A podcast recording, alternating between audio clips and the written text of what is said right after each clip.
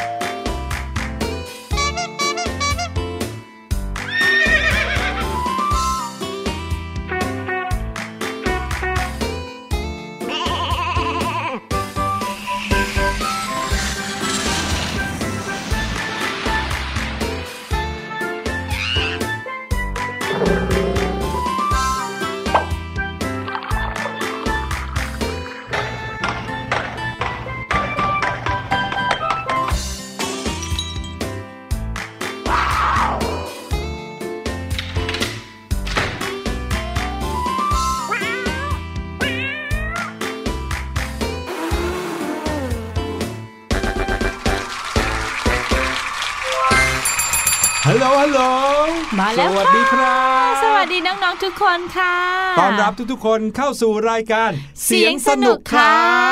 พี่หลุยแล้วก็พี่แนนนะครับ อยู่ตรงนี้กันทุกวันใช่แล้วหนึ่งชั่วโมงเต็มทุกวันจันทร์ถึงวันศุกร์นะครับ ที่เราจะมีตอนใหม่อัพกันนะครับ ใน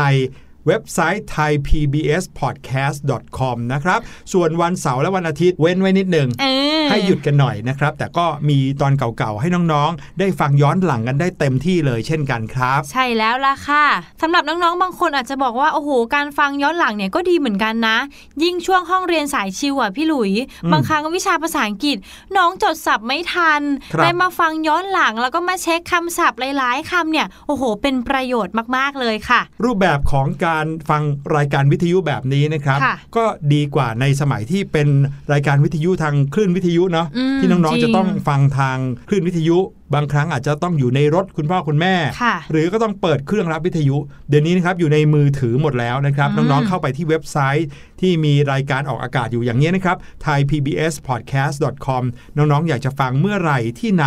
กับใครอยู่ในประเทศไหนก็ฟังได้หมดเลยโ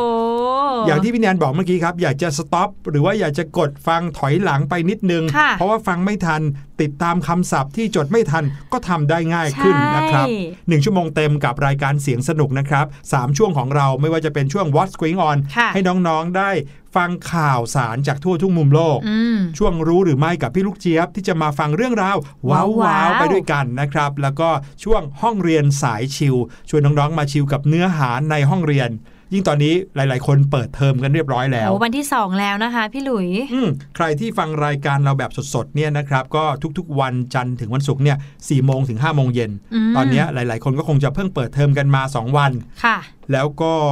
อาจจะเริ่มปรับตัวกับการเรียนในห้องเรียน หลังจากที่เรียนแบบออนไลน์กันมาเป็นเดือนๆแล้ว โอ้โห บอกว่าชอบมากๆเลยได้กลับไปเจอเพื่อนครับๆแล้วก็ผมคุณครูที่โรงเรียนนะคะ เน้นย้ำกันอีกครั้งหนึ่งนะครับ ก็คือเรื่องของการรักษาระยะห่างทางสังคมอืมหรือว่า social distancing นะครับ น้องๆ ต้องระมัดระวังนิดนึง ถึงแม้ว่าในประเทศไทยเราเนี่ยการติดเชื้อไวรัสโควิด -19 เนี่ยจะน้อยมากค่ะๆจนกระทั่งแอบจะเรียกได้ว่า ไม่มีผู้ติดเชื้อในประเทศแล้ว จริงค่ะพี่หถ้าลุยมีก็มาจากต่างประเทศกัน แต่ก็อย่างที่คุณหมอนะครับบอกกันเอาไว้ทุกๆ วันทางโทรทัศน์ บอกว่ายังไว้ใจไม่ได้อืมบางครั้งเนี่ยเวลาที่เราเผลอไผลไป นึกว่าโอ้โหคงไม่มีอะไรแล้วก็ปลดปล่อยเต็มที่ไม่มีการใส่หน้ากาก ไม่ป้องกันไม่ล้างมือ ไม่ทำอะไรที่จะเป็นการป้องกันการแพร่กระจายของเชื้อโรค อาจจะเกิดเชื้อโรค ใหม่ ๆ ขึ้นมาในบ้านเราก็ได้โอ้โหไม่แน่ว่าอาจจะเป็นการกลายพันธุ์ไปเลยนะคะเอออย่างหลายประเทศเลยนะคะ ที่มีการติดเชื้อขึ้นมาอีกรอบหนึ่งแบบครับระลอกหนึ่งใช่ไหมพี่หลุยฮะหายไปแล้วเหมือนกันค่ะ แต่พอผู้คนไม่ระวังไม่ป้องกันไม่ดูแล รักษาความสะอาดครับก็เอาล่ะ อยู่ดีๆ เชื้อก็ปู้แพร่กระจายอีกรอบหนึ่งใหญ่โตเลยค่ะ ขึ้นมาอีกนะครับใช่แล้วจำได้เลยว่าตอนข่าว เรื่องของโควิด -19 มาตอนแรก ๆ เมื่อหลายเดือนก่อนเนี่ยค่ะบอกว่าในเด็กอายุไม่เกิน 12 ปีเนี่ยแทบไม่เกิดอาการ แถมยังมีอัตราการติดเชื้อน้อยมากด้วยใช่ค่ะแต่พออยู่ไปอยู่ไปอ้าวปรากฏว่าในหลายประเทศครับ มีเด็กที่อายุไม่เกิน 12 ปีติดเพิ่มมากขึ้นอืมหลาย ๆ คนอาการหนักด้วยซ้ำไป อันนี้น่าจะเป็นเหตุผลจากการกลายพันธุ์ของไวรัสนะคะ ใช่ครับก็อย่างที่บอกครับถึงแม้ว่าในประเทศไทยเราจะยังอยู่ใน โซนที่เรียกว่าไม่ร้ายแรงค่ะแต่เราก็จะกาดตกไม่ได้เด็ดขาดครับอืมตั้งการรออีกแล้วฝากกันเอาไว้นะครับ เอาละครับตอนนี้หลาย ๆ คนก็คงจะเริ่มปรับตัวในการใช้ชีวิตที่โรงเรียนกันแล้วค่ะไม่เพียงแต่ตอนอยู่ที่โรงเรียนนะครับ แต่การปรับตัวในการเดินทางไปโรงเรียนอืมโอ้โห ก็คงจะเริ่มปรับตัวกับการต้องตื่นเช้า ต้องฝ่ารถติดอืมวางแผนการเดินทางกันทั้งขาไปขากลับ อันนี้ขอเป็นกำลังใจให้กับทุกครอบครัวนะครับ แล้วก็ช่วงหน้าค่ะช่วง What's Going On ของเรานะคะ ก็มีข่าวสารดีๆ มีทั้งเรื่องราวของสัตว์โลกน่ารัก แล้วก็เรื่องราวของภูเขาไฟที่ทรงพลังด้วย ครับผมติดตามกันให้ดีนะครับ ตอนนี้ไปฟังเพลงกันก่อน ช่วงหน้ากลับมาเจอกันกับ What's Going On ครับ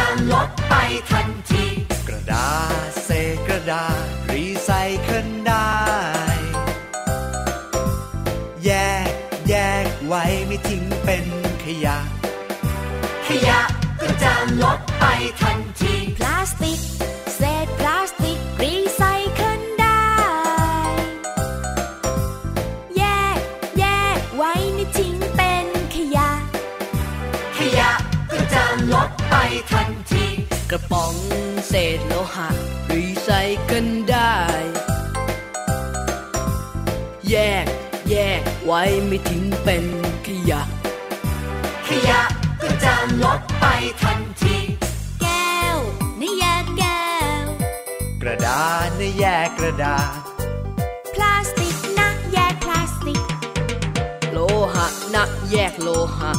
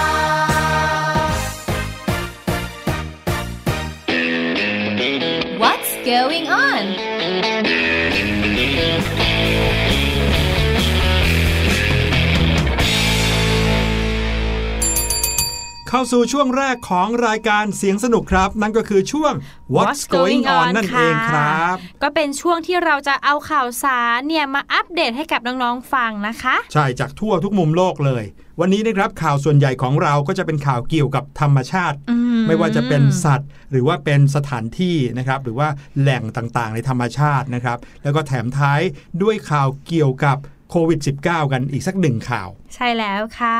มาถึงข่าวแรกกันดีกว่าค่ะน้องๆ เหมือนที่พี่หลุยบอก เป็นเรื่องราวของสัตว์ค่ะครับแต่ว่าถ้าถามน้องๆ แล้วก็พี่หลุย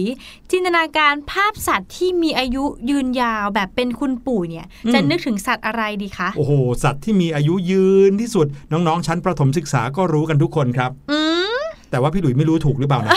ก็คือเต่าใช่ไหมอุ้ยใช่เลยค่ะ เราอาจจะเคยเห็นภาพคุณปู่เต่าดีไหมครับที่มีอายุแบบเป็นร้อยปีเลยใช่ตัวใหญ่มากเลย บางตัวเนี่ยถึง 200 ปีก็มี ใช่ค่ะ พี่นายกำลังจะพูดถึงเต่ากาลาปากอสค่ะพี่หลุยครับก็มีอายุประมาณ 100ถึง200 ปีอย่างที่พี่หลุยบอก แล้วเขาก็ชอบ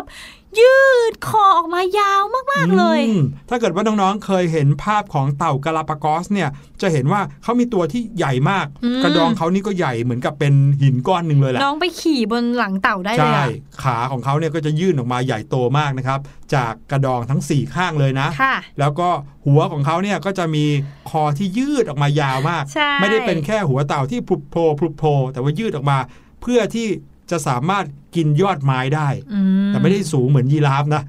แต่แบบว่าสามารถอันนั้นสูงไปกินค่ะยอดไม้ที่เป็นพุ่มพุ่มเตี้ยๆได้นะครับค่ะก็เลยเรียกว่าเป็นเจ้าแห่งเต่า แทบจะทุกพันธุ์เนี่ยไม่มีตัวไหนหรือว่าพันธุ์ไหนที่จะใหญ่ไปกว่าเต่ากาลาปากอสนะงั้นวันนี้พี่แนนจะพาน้องๆไปรู้จักคุณปู่เต่ากาลาปากอสตัวหนึ่งค่ะ ที่มีชื่อว่าเดโกครับผมคุณปู่เต่าเดียโก้เนี่ยนะคะ มีความแข็งแรงมากๆเลยค่ะ เพราะว่างานของเขาเลยก็คือเป็นพ่อพันธุ์ในการสืบพันธุ์เพื่อดำรงรักษาเผ่าพันธุ์ของเต่ากาลาปากอสนั่นเอง เดี๋ยวนะ เป็นงานเลยเหรอครับ ใช่แล้วค่ะพี่หลุย ที่บอกว่าเป็นงานนี่นะคะ ก็เพราะว่าที่ศูนย์เพาะพันธุ์เต่าของอุทยานแห่งชาติกาลาปากอสเขาก็ได้คัดเลือกเต่าที่ต้องมีความแข็งแรงครับที่สามารถจะทำลูกเต่าตัวจิ๋วๆเนี่ยออกมาได้เยอะๆ แล้วเจ้าเดียโก้เนี่ยก็ได้รับคัดเลือกค่ะ แล้วก็ทำงานกับเจ้าหน้าที่เนี่ยมาเป็น 10 10ปีแล้วค่ะ ครับ แต่ว่าค่ะงานของเจ้าเดียโก้ตอนเนี้ยกำลังจะหมดวาระลงเรียบร้อยแล้วค่ะพี่หลุย หรือเรียกอีกอย่างหนึ่งก็คือปลดเกษียณนั่นเองนะคะ แล้วเจ้าเดียโก้ก็จะได้กลับไปดำรงชีวิตตามวิถีธรรมชาติอย่างที่มันควรจะเป็นค่ะ ก็ถือว่าเป็นการปิดจ็อบงานของเจ้าเดียโก้อย่างสมบูรณ์แบบเลยค่ะ โอ้โห เรียกได้ว่ามีพิธีเกษียณอายุของเต่าที่ทำงานอยู่ในศูนย์ด้วยใช่ไหมครับใช่ค่ะพี่หลุยต้องบอกก่อนนะคะว่าสำหรับเจ้าเดียโก้เนี่ยอยู่ในศูนย์เพาะพันธุ์เต่าเพื่อเพิ่มจำนวนเต่ากาลาปากอสมาหลายสิบปีแล้วค่ะ แล้วก็ในเดือนมิถุนายนที่ผ่านมานี่นะคะ ก็ปลดเกษียณแล้วก็จะไปอยู่ในบ้านเกิดตัวเองค่ะ รวมกับเต่าตัวผู้ตัวอื่นๆ อีก 14 ตัวด้วยค่ะ โอ้โห เจ้าหน้าที่อุทยานเขาบอกว่าเจ้าเดโก้เนี่ย เป็นพ่อของเต่าน้อยประมาณ 40%จากทั้งหมด 2,000 ตัวเลยค่ะ ถือว่ามีความแข็งแรงมากๆเลย แล้วต้องบอกก่อนว่าไม่ใช่อายุ 30-40 ปีนะคะ แต่อันนี้อายุถึงร้อยปีแล้วค่ะ ซึ่งนี่แหละค่ะ ก็เลยทำให้เจ้าเดียโก้เนี่ยได้รับการยกย่องเชิดชู จากการช่วยเหลือเพื่อดำรงเผ่าพันธุ์เต่ากาลาปากอสในครั้งนี้ค่ะอื้อหือบอกได้เลยว่าอืมถือเป็นคุณปู่ที่มีคุณูปการต่อวงการเต่านะครับที่ช่วย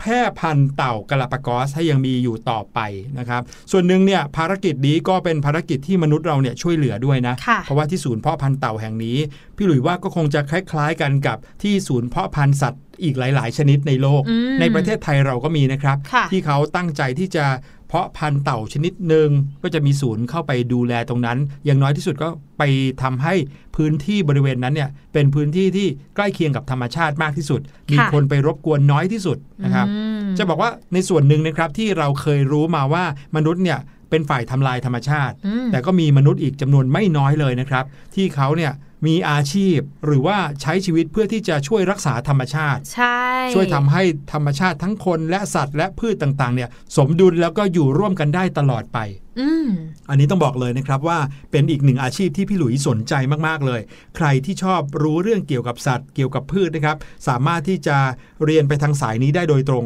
อาจจะไปทางสายวิทยาศาสตร์เนาะค่ะชีววิทยา บางคนก็จะเฉพาะเจาะจงด้านสัตว์น้ำบางคนเฉพาะเจาะจงด้านสัตว์ปีก บางคนเฉพาะเจาะจงด้านแมลงสัตว์ทะเลอะไรแบบนี้โอ้โหนะครับแล้วก็เยอะแยะเรียนไปได้ถึงระดับมากปมายเลยริญญาเอกเลยนะ ถ้าใครค่ะที่สนใจสัตว์จริงๆเนี่ยพี่หลุยว่ามีอะไรสนุกสนุกๆรออยู่เยอะเลย มาถึงอีกข่าวหนึ่งครับ ยังคงเป็นเรื่องราวของธรรมชาติฮะเป็นเรื่องราวของภูเขาไฟครับ ซึ่งต้องบอกเลยว่า ถ้าพูดถึงภูเขาไฟแล้วเนี่ยก็จะไม่พูดถึงประเทศนี้ไม่ได้นะครับ ก็คือประเทศอินโดนีเซียนั่นเองอืมเพราะว่าเป็นประเทศแห่งภูเขาไฟจริงๆค่ะมีภูเขาไฟแบบเป็นร้อยร้อยๆลูกนะครับในประเทศของเขา แล้วก็ภูเขาไฟอีกหลายลูกก็ยังเป็นภูเขาไฟที่ยังไม่ดับด้วยอืมพร้อมที่จะปะทุขึ้นมาเมื่อไหร่ก็ได้ สำนักข่าวต่างประเทศนะครับเขารายงานจากกรุงจาการ์ตาประเทศอินโดนีเซีย เมื่อปลายเดือนมิถุนายนนี้เองว่าสำนักงานธรณี และอุตุนิยมวิทยาของอินโดนีเซีย เขาออกแถลงการนะครับว่าภูเขาไฟเมราปีเกิดการประทุอย่างรุนแรงอย่างน้อยถึง 2 ครั้ง ตั้งแต่ช่วงเช้าของวันอาทิตย์ตามเวลาท้องถิ่นครับ ซึ่งก็ส่งผลให้มีกลุ่มควันแล้วก็มีเท่าฐานลอยฟุ้งพุ่งขึ้นมาจากปากปล่อง ขึ้นไปอีกประมาณถึง 6,000 เมตรนะโอ้สูงมากเลย ใช่ครับน้องๆลองนึกภาพตามนะครับ ถ้าเกิดว่าน้องๆ มองไปยังทิศใดทิศหนึ่งเนี่ยแล้ววิวของเขาก็คือวิวภูเขาไฟขนาดใหญ่ค่ะอยู่ดีๆเนี่ยนะครับก็มีควันพวยพุ่งออกมาจากปากปล่องภูเขาไฟนั้นเนี่ยอืมแล้วก็พุ่งขึ้นไปสูงมากเลยนะครับ เพราะฉะนั้นภาพที่เห็นเนี่ยจะเป็นอะไรที่ค่อนข้างน่ากลัวพอสมควรค่ะแต่ว่าชาวอินโดนีเซียเนี่ยเขาเจอกับภาพแบบเนี้ยจนชินตาแล้วเพราะว่าในประเทศเขายังมีภูเขาไฟอีกจำนวนไม่น้อยเลย ที่ยังพร้อมปะทุได้นะครับ ทางหน่วยงานนี้นะครับเขาก็ยังไม่ได้ยกระดับให้เป็นการเฝ้าระวังภูเขาไฟ เพราะว่ายังไม่รุนแรงมากค่ะโอ้ขนาดนี้ถ้าพี่หลุยไปเห็นนี่ต้องบอกว่ากลัวแล้วนะ พี่แนนคงวิ่งหรือว่าอืมหาที่หลบไปไหนสักที่แล้วอะแต่เขาก็มีมาตรการครับ เช่นว่าขอให้เครื่องบินทุกประเภท เพิ่มความระมัดระวังในการบินนะครับ แล้วก็ให้คิดให้ดีเวลาที่จะเดินทางผ่านน่านฟ้าบริเวณภูเขาไฟเมราปีนี้ ในขณะเดียวกันนะครับทางหน่วยงานเขาก็ยืนยันการยกระดับการจับตาความเคลื่อนไหวของภูเขาไฟลูกนี้ตลอด 24 ชั่วโมงอืมโอ้โห มีการทำงานกันอย่างเคร่งเครียดเลยนะครับ ปรากฏว่าทางภูเขาไฟเมราปีเนี้ยก็ยังไม่แบบโอ้โหปะทุระเบิดขึ้นมาอุ้ยถ้าปะทุระเบิดขึ้นมานี่ทำยังไงอะพี่หลุย มันจะอันตก็รายหรืรุอนเปแรล่างครับ น้องๆ ลองนึกภาพนะครับ ถ้าเกิดว่าใครเคยดูสารคดีค่ะหรือว่าดูภาพยนตร์บางเรื่องเนี่ยภูเขาไฟบางลูกที่ประทุรุนแรงเนี่ยนะครับเกิดจากความร้อนที่อยู่ใต้พื้นผิวโลกเนี่ยนะครับอืมค่ะร้อนมากๆ แล้วก็ต้องมีแรงดันที่สูงมากๆ เขาถึงได้ดันขึ้นมาผ่านปากปล่องภูเขาไฟอืมแล้วก็ทำให้มันเกิดของเหลวที่ร้อนจัด ที่อยู่ใต้ภูเขาไฟเนี่ยปะทุออกมาที่เขาเรียกว่าลาวาใช่ไหมอุ้ยกำลังนึกถึงลาวาอืมไหลออกมาแล้วใช่ก็ร้อนๆเลยอะถูกต้องเลยครับ เหมือนเวลาที่คุณแม่ต้มน้ำเดือดเดือดๆบนเตาอย่างเงี้ยอืมแล้วพอเดือดมากๆเนี่ยมันก็จะถูก แรงดันเนี่ยดันขึ้นดันขึ้นจนกระทั่งทะลุออกมา น้ำทะลักออกมาเลย ครับผมทีนี้เนี่ยลาวาเมื่อกระเด็นออกมาจากปากปล่องภูเขาไฟเนี่ยเขาก็จะมีระยะหรือว่ารัศมีที่เขาจะกระเด็นไปได้ไกลแค่ไหนก็ขึ้นอยู่กับความรุนแรงนะครับค่ะแล้วลองนึกภาพหินร้อนๆที่แบบเป็นหนืดๆเป็นลาวาเนี่ยโอ้ถ้าไหลไปโดนอะไรเนี่ยสิ่งนั้นก็ต้องเสียหายแน่นอนค่ะยังไม่นับมลพิษที่เกิดจากกลิ่นนะกลิ่นกรรมฐานกลิ่นอะไรที่อยู่ในพื้นที่บริเวณควันั้นนเนี่ยอีกอะพี่หลุยโอ้โหทำให้เกิดความเสียหายมากมายนะครับ ภูเขาไฟเมราปีเนี่ยมีความสูงประมาณ 2,930 เมตร ตั้งอยู่กลางเกาะชวาเลย เป็นภูเขาไฟที่ทรงพลังที่สุดแห่งหนึ่งของอินโดนีเซียนะครับจากเมืองยอร์กยาการ์ตาซึ่งเป็นหนึ่งในเมืองใหญ่ แล้วก็มีประชากรอาศัยอยู่อย่างหนานแน่นที่สุดของประเทศ ออกมาเพียงแค่ 30 กิโลเมตรเท่านั้นเอง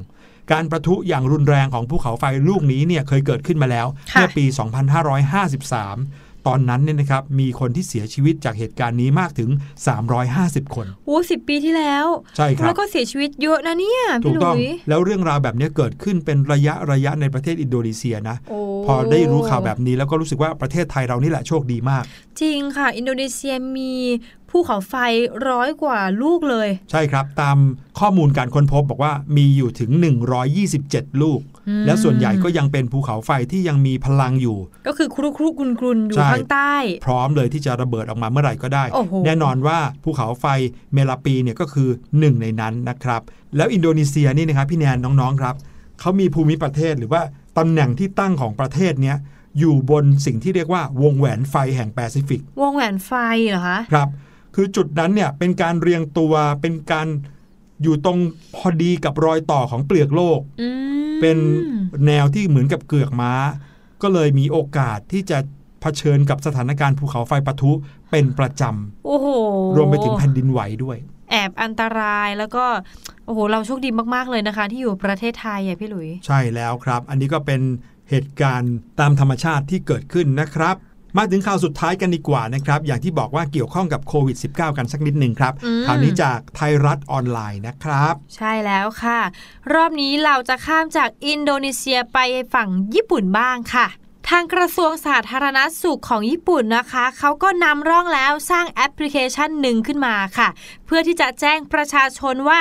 เคยมีการสัมผัสหรือว่าใกล้ชิดกับผู้ติดเชื้อโควิด -19 หรือเปล่าโอ้โหค่ะพัฒนากันใหญ่เลยเออแต่ละประเทศก็พัฒนาแอปพลิเคชันเป็นของตัวเอง จริง ๆ แล้วอย่างประเทศเราก็จะมี ไทยชนะใช่ไหมใช่คะพี่หลุย แล้วก็เราเคยอ่านของอีกประเทศหนึ่งก็คือเยอรมนีก็มีเป็นแอแอปปพขลิองเคฉัชันนที่ติดตามตัวเหมือนกัน ใช่ค่ะ ทีนี้ญี่ปุ่นเขาก็มีแอปพลิเคชันนะคะ ที่ชื่อว่าโคโค่ค่ะ ทางการญี่ปุ่นเขาก็แถลง เปิดตัวค่ะแอปพลิเคชันโคโค่ค่ะ ที่จะเก็บข้อมูลเส้นทางการเดินทางของผู้ใช้งาน เพื่อนำมาประมวลผลแล้วก็แจ้งเตือนว่า ถ้ามีผู้ติดเชื้อโควิด -19 อยู่ใกล้ชิด หรือว่าเคยใกล้ชิดกับผู้ที่เคยใช้งานแอปพลิเคชันนี้มาก่อนค่ะ พอผู้ที่ตรวจสอบพบเชื้อเข้ามาระบุตัว มาแสดงตัวสถานะว่าติดเชื้อแล้ว แอปพลิเคชันนี้เขาก็จะ แจ้งเตือนไปยังผู้ใช้งานรายอื่น ๆ ที่เคยเข้าใกล้หรือว่าสัมผัสกับผู้ติดเชื้อคนนั้นค่ะอืมเพื่อให้เขาได้สังเกตอาการตัวเองได้เนาะใช่แล้วแล้วก็รับการตรวจเชื้อรักษาได้ทันท่วงทีค่ะอันนี้เป็นสิ่งที่ดีมากนะครับ เพราะว่าในประเทศญี่ปุ่นเนี่ยก็ถือเป็นอีกหนึ่งประเทศที่มีตัวเลขจำนวนผู้ติดเชื้ออยู่เรื่อยค่ะๆดูเหมือนจะน้อยลงแต่เดี๋ยวก็เยอะขึ้น ทางด้านนายคาสิโนบุกาโตะค่ะรัฐมนตรีสาธารณสุขของญี่ปุ่น เขาบอกว่าแอปพลิเคชันนี้นะคะ จะบันทึกข้อมูลไว้เฉพาะในเครื่องของผู้ใช้งานเท่านั้นค่ะ โดยจะไม่มีการส่งข้อมูลไปยังหน่วยงานรัฐแต่อย่างใดเลย รวมทั้งจะไม่มีการเก็บข้อมูลที่จะทำให้สามารถระบุตัวตนผู้ใช้งานได้อืมและข้อมูลทุกอย่างนะคะ ก็จะถูกลบทุก ๆ 14 วันเลยค่ะ ก็เลยขอให้ประชาชนเนี่ยสบายใจได้เลยว่าไม่มีการละเมิดหรือว่าเข้าถึงความเป็นส่วนตัวของผู้ใช้งานอืมเช่นเดียวกับหลาย ๆ ประเทศที่มีแอปพลิเคชันแบบนี้ก็จะออกมาแจ้งแบบนี้เหมือนกันว่า ไม่มีการเก็บข้อมูลส่วนตัวนะ จะมีการลบข้อมูลทุก ๆ 14 วัน ครับ อันนี้ส่วนใหญ่แล้วผู้คนเขาจะกังวลกันแหละครับน้องๆ ว่าถ้าเกิดว่ามีการเก็บข้อมูลของเขาในการใช้งานในการไปที่ไหนมาไหนเนี่ยก็จะเป็นการละเมิดความเป็นส่วนตัวหรือเปล่าค่ะบางคนก็ไม่ได้ต้องการจะเปิดเผยให้ใครรู้ทั้งหมดว่าไปไหนมาบ้างทำอะไรที่ไหนอย่างไรบ้างนะครับอืมอันนี้ก็เป็นสิ่งที่เราจะต้องติดตามกันต่อไปพี่หลุยว่าคล้ายๆ กันกับคำถามนางงามเลยเนาะเมื่อปีที่ผ่านมาล่าสุดเลยนะครับที่ประเทศไทยเราเจอคำถามเนี้ยว่า ความเป็นส่วนตัวอืมกับความปลอดภัยอันไหนสำคัญกว่ากันอ๋ออ่าใช่ในค่ะฐานะที่พี่แนนเองก็พร้อมที่จะไปประกวดนางงามแล้วเนี่ยนะค่ะพี่หลุยถามพี่แนนดีกว่าเออว่าพี่แนนคิดว่าความปลอดภัยกับความเป็นส่วนตัวอันไหนสำคัญกว่ากัน ขอบคุณสำหรับคำถามนะคะ พี่แนนคิดว่าสำคัญทั้งสองอย่างอืมแต่ว่าเราก็ต้องมีความเชื่อในหน่วยงานของเรา เพราะว่าทุกคนเขาก็ต้องออกแบบมา หรือว่าคิดออกมาแล้วว่าครับเพื่อความปลอดภัยของส่วนรวมเราก็ควรจะให้ความร่วมมือกับเขาครับส่วนผมเรื่องความเป็นส่วนตัวอันนี้ก็ต้องอยู่ที่ความมั่นใจของเราอีกทีนึงนะคะว่าใช่แล้วเราก็ไม่น่าจะโดนล่วงละเมิดหรอกอืมอันนี้เป็นเรื่องของการให้ความร่วมมือค่ะนะครับ เอาละเดี๋ยวเราไปพักกันสักครู่ก่อนดีกว่านะครับ เดี๋ยวช่วงหน้าเรากลับมาพี่ลูกเจี๊ยบรอน้องๆอยู่แล้วในช่วงรู้หรือไม่ครับ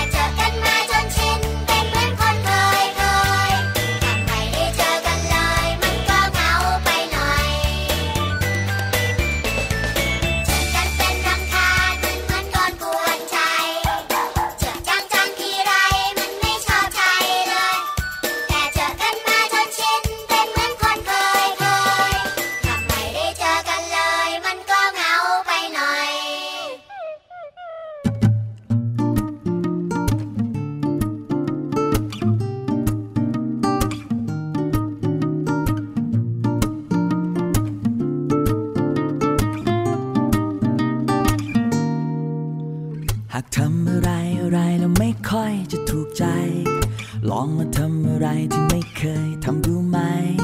ไม่จำเป็นว่าสิ่งเหล่านั้นจะเล็กหรือใหญ่แค่เช็คหัวใจ หัวใจตัวเอง หากทำอะไรอะไรแล้วไม่ค่อย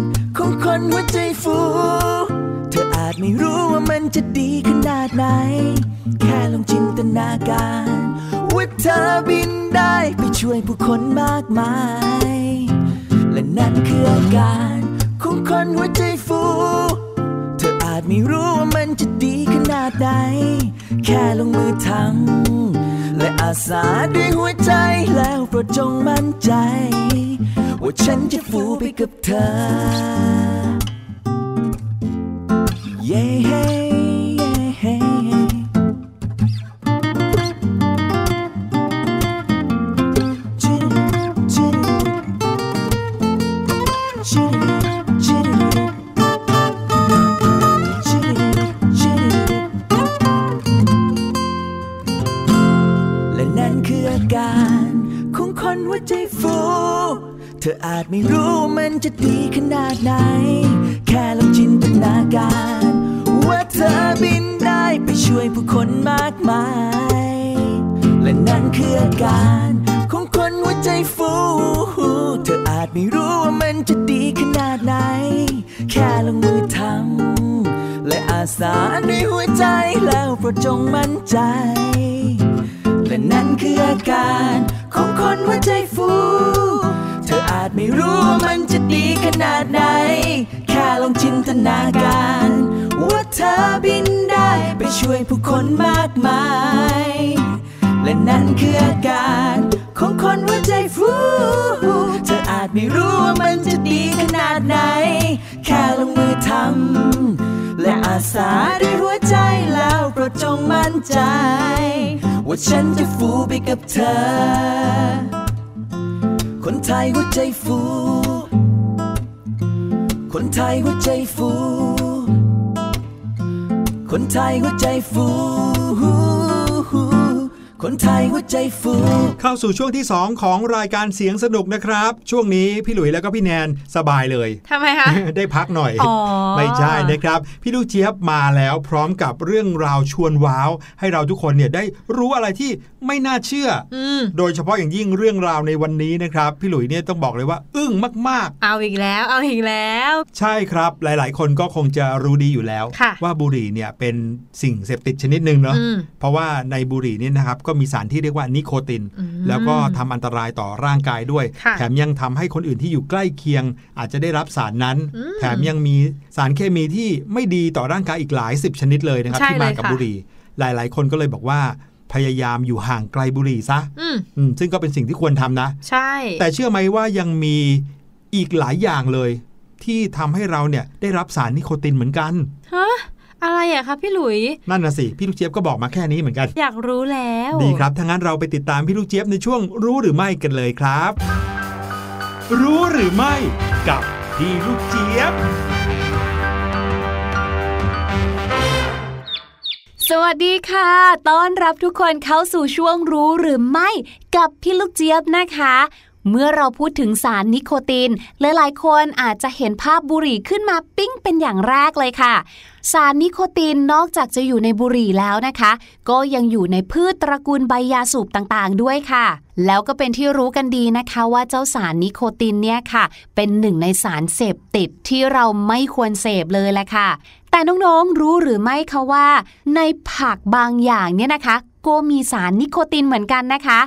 นิโคตินเนี่ยถูกค้นพบมามากกว่า 8,000 ปีแล้วล่ะค่ะ โดยหมอผีชาวเผ่าอินเดียนค่ะ เขาเนี่ยมักจะนิยมนำสารนิโคตินเนี่ยมาประกอบพิธีทางศาสนา และถูกใช้เป็นสัญลักษณ์ของความตาย แม้กระทั่งทุกวันนี้นะคะ พิธีกรรมเหล่านี้ก็ยังมีอยู่เลยล่ะค่ะ สารนิโคตินเนี่ยนะคะมักจะพบเจอในรูปแบบของบุหรี่ค่ะ และแน่นอนนะคะ เป็นต้นเหตุทำให้เกิดโรคต่างๆ มากมายเลย ไม่ว่าจะเป็นโรคมะเร็ง โรคหัวใจแล้วก็อีกหลายๆ โรคเลยนะคะ แต่อย่างที่พี่ลูกเจี๊ยบได้เกริ่นไปนะคะว่าเจ้าสารนิโคตินเนี่ยยังอยู่ในผักอีกด้วยค่ะ เช่น มันฝรั่งหรือว่ามะเขือเทศค่ะ แต่ปริมาณนิโคตินที่อยู่ในผักเหล่านี้นะคะ ก็เป็นปริมาณที่น้อยมากมาก ๆ ถึงมากที่สุดเลยล่ะค่ะ ก็เลยไม่ได้สร้างโทษอะไรกับร่างกายนะคะ นิโคตินในอาหารเนี่ยนะคะ ถือว่าเป็นนิโคตินที่เกิดขึ้นตามธรรมชาติค่ะ และสามารถเข้าไปในอาหารจากพืชอื่นๆนะคะ เช่นการผ่านทางดินนั่นเองค่ะ แล้วก็อย่างที่บอกค่ะ ปริมาณของนิโคตินที่เรากินเข้าไปจากอาหารประเภทนี้เนี่ยก็มีน้อยมากค่ะ และที่สำคัญค่ะ นิโคตินเนี่ยยังมีประโยชน์ในเรื่องของการเกษตรด้วยนะคะ เพราะนิโคตินเนี่ยนะคะ ช่วยป้องกันแมลง แล้วก็กำจัดศัตรูพืชในไร่ได้อีกด้วยค่ะ ขอขอบคุณเรื่องราวดีๆ สนุกสนานแบบนี้นะคะ จากเว็บไซต์ Unlock Men ด้วยค่ะ ส่วนวันนี้หมดเวลาของพี่ลูกเจี๊ยบแล้ว เจอกันใหม่ครั้งหน้า สวัสดีค่ะ รู้หรือไม่ กับพี่ลูกเจี๊ยบอ๋อ จริง ๆ สารนิโคตินก็สามารถนำไปใช้ในการป้องกันแมลง หรือว่าอืมกำจัดศัตรูพืชได้ด้วยนะเนี่ยอืมโอเคแต่ว่ามันมีในมะเขือเทศด้วยนะ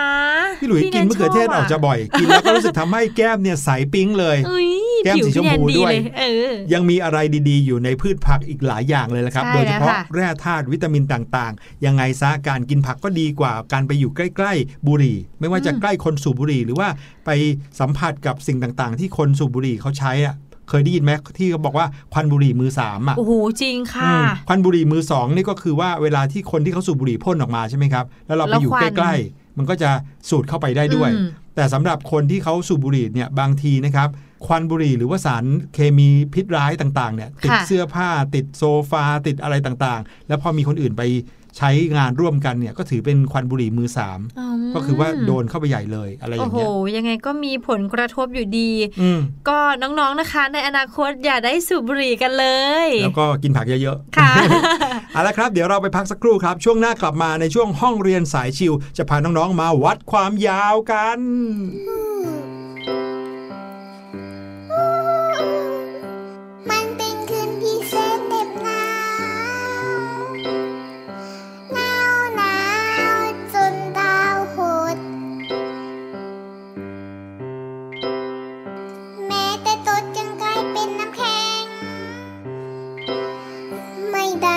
สึกไปเอง มันหนาวอย่างแรง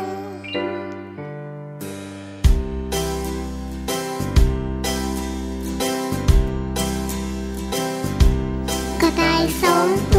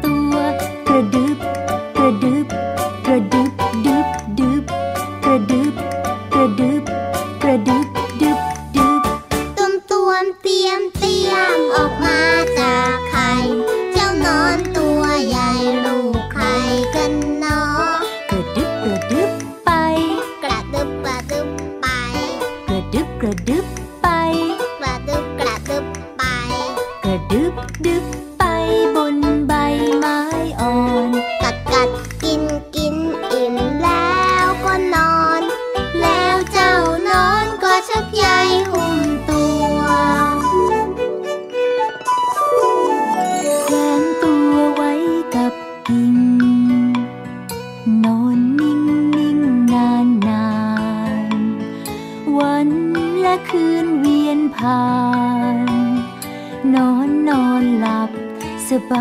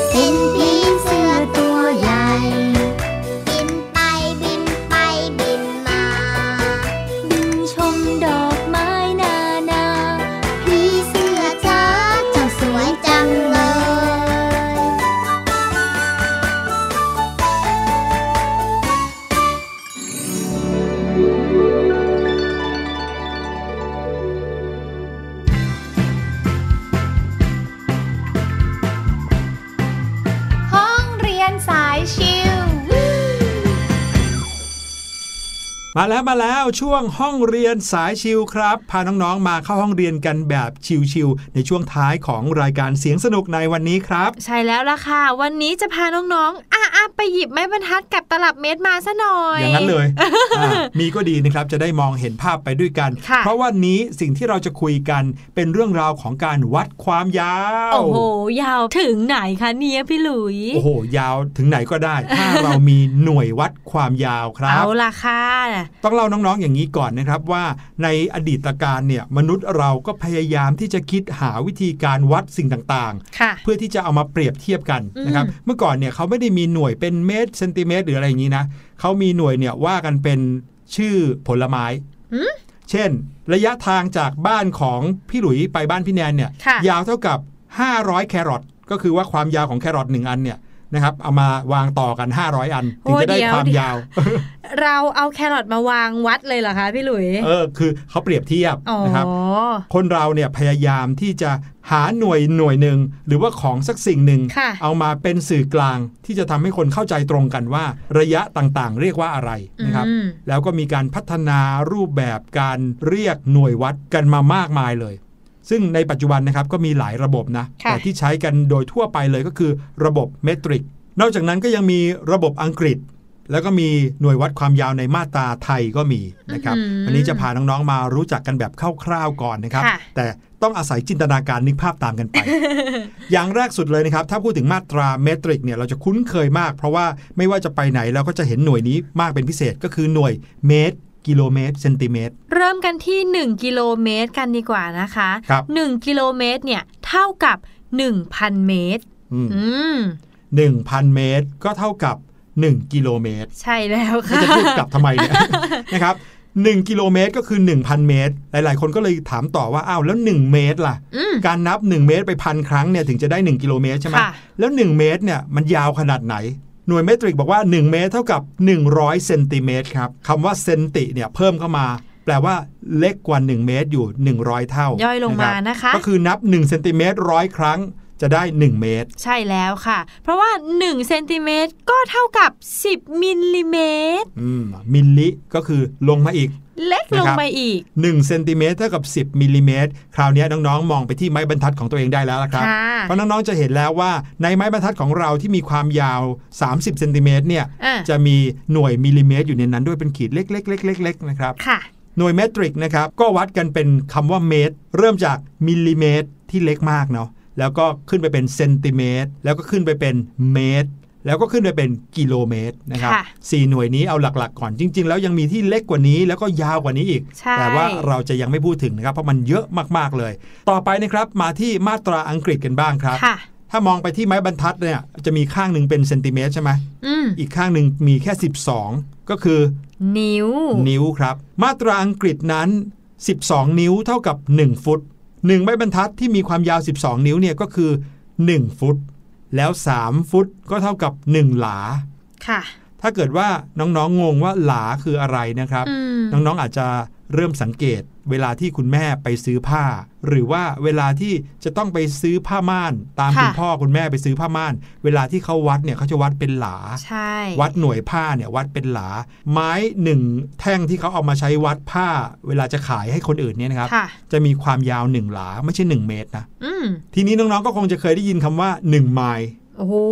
หนึ่งไม้ต้องไกลมากอืมๆแน่เลย1ไมล์เนี่ยนะครับเป็นหน่วยวัดความยาวในมาตราอังกฤษเช่นกันนะครับ 1 ไมล์เท่ากับ 1,760 หลาครับอู้โอ้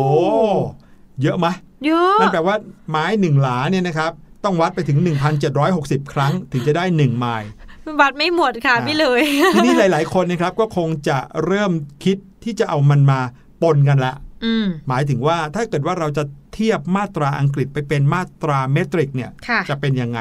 น้อง ๆ มีตัวอย่างอยู่ในไม้บรรทัดของทุก ๆ คนแล้วละครับ ไม้บรรทัดยาว 1 ฟุตของทุกๆ คนเนี่ยนะครับจะมีข้างหนึ่งที่ยาว 30เซนติเมตรอีกข้างหนึ่งยาว 12 นิ้วค่ะใช่ไหมถ้าเกิดว่าเราเห็นมีแถบสองข้างใช่แล้วเพราะฉะนั้นเนี่ยระยะที่มันเท่าเท่าๆกันก็คือ 12 นิ้วจะเท่ากับประมาณ 30เซนติเมตรก็คือ 1 ฟุตเหมือนกันค่ะ ส่วนถ้าถามว่าไมล์กับกิโลเมตรเนี่ยเทียบกันยังไงนะคะครับ1ไมล์ค่ะเท่ากับ 1.6 กิโลเมตรครับผม ถ้าเกิดว่าพี่หลุยบอกกับน้องๆว่าค่ะบ้านพี่หลุยอยู่ไกลจากบ้านพี่แนน1ไมล์หนึ่งไม้กับบ้านพี่หลุยอยู่ไกลจากบ้านพี่ลูกเจี๊ยบ1กิโลเมตรอืมคิดว่าพี่หลุยอยู่ใกล้บ้านใครมากกว่ากันครับ บ้านพี่ลูกเจี๊ยบค่ะ แน่นอนครับ เพราะว่าอะไรฮะเพราะว่าจริง ๆ แล้ว 1 ไมล์เท่ากับ 1.6 กิโลเมตรถูกอันี้ต้องยังไม่ถึง 1.6 กิโลเมตร ก็แสดงว่ายังไม่ถึง 1 ไมล์เลย ใช่แล้วครับ นอกจากนั้นนะครับยังมีมาตราวัดแบบไทยด้วยค่ะแต่มาตราวัดแบบไทยเนี่ยส่วนใหญ่ก็ไม่ค่อยใช้กันในระบบสากลเนาะอืมไปพูดกับเพื่อนที่อยู่แบบต่างชาติอาจจะไม่เข้าใจนะครับงงค่ะเพราะว่างงมาตราไทยเนี่ยนะครับจะมีการวัดเป็นนิ้วเหมือนกัน แต่ไม่ใช่นิ้วแบบอังกฤษนะครับ12 นิ้วในมาตราไทยเท่ากับ 1 คืบค่ะนะครับหนึ่งคืบก็จะประมาณ เท่าไหร่ดีอะเวลาน้องๆกลางนิ้วสุด ๆ เลยอะนะครับอืมตั้งแต่ปลายนิ้วโป้งถึงปลายนิ้วกลางเนี่ยเวลากลางออกมาสุดๆเลยนั่นอะคือประมาณ 1 คืบ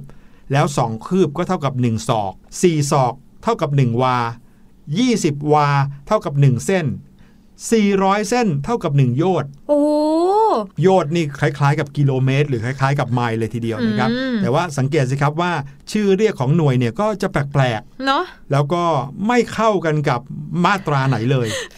พี่นายกำลังคิดเหมือนกันค่ะว่า ทั้งนิ้วทั้งศอกเนี่ย แสดงว่าเมื่อก่อนคนไทยเนี่ยเขาใช้นิ้วของเรากับศอกของเราวัดจริงๆป่ะคะพี่หลุย อาจจะเป็นอย่างนั้นได้เหมือนกันนะครับอืมอันนี้คือวิธีการวัดระยะความยาวนะครับ โดยใช้หน่วยมาตราต่างๆครับ ซึ่งหน่วยมาตราที่ใช้กันโดยทั่วไปเป็นสากลก็คือ หน่วยมาตราเมตริกค่ะที่เป็นเมตรเซนติเมตรมิลลิเมตร ถ้ายาวๆก็เป็นกิโลเมตรแบบนี้ ใช่แล้ว ครับผมนั่นก็คือเรื่องราวช่วงห้องเรียนสายชิวในวันนี้ครับ ใช่แล้วค่ะ แล้วก็หมดเวลาลงแล้วค่ะสำหรับรายการเสียงสนุกในวันนี้นะคะ เดี๋ยวพบกับพี่แนนแล้วก็พี่หลุยใหม่ได้ในครั้งหน้าค่ะ วันนี้พี่แนนพี่หลุยขอตัวลาไปแล้วค่ะ สวัสดีครับ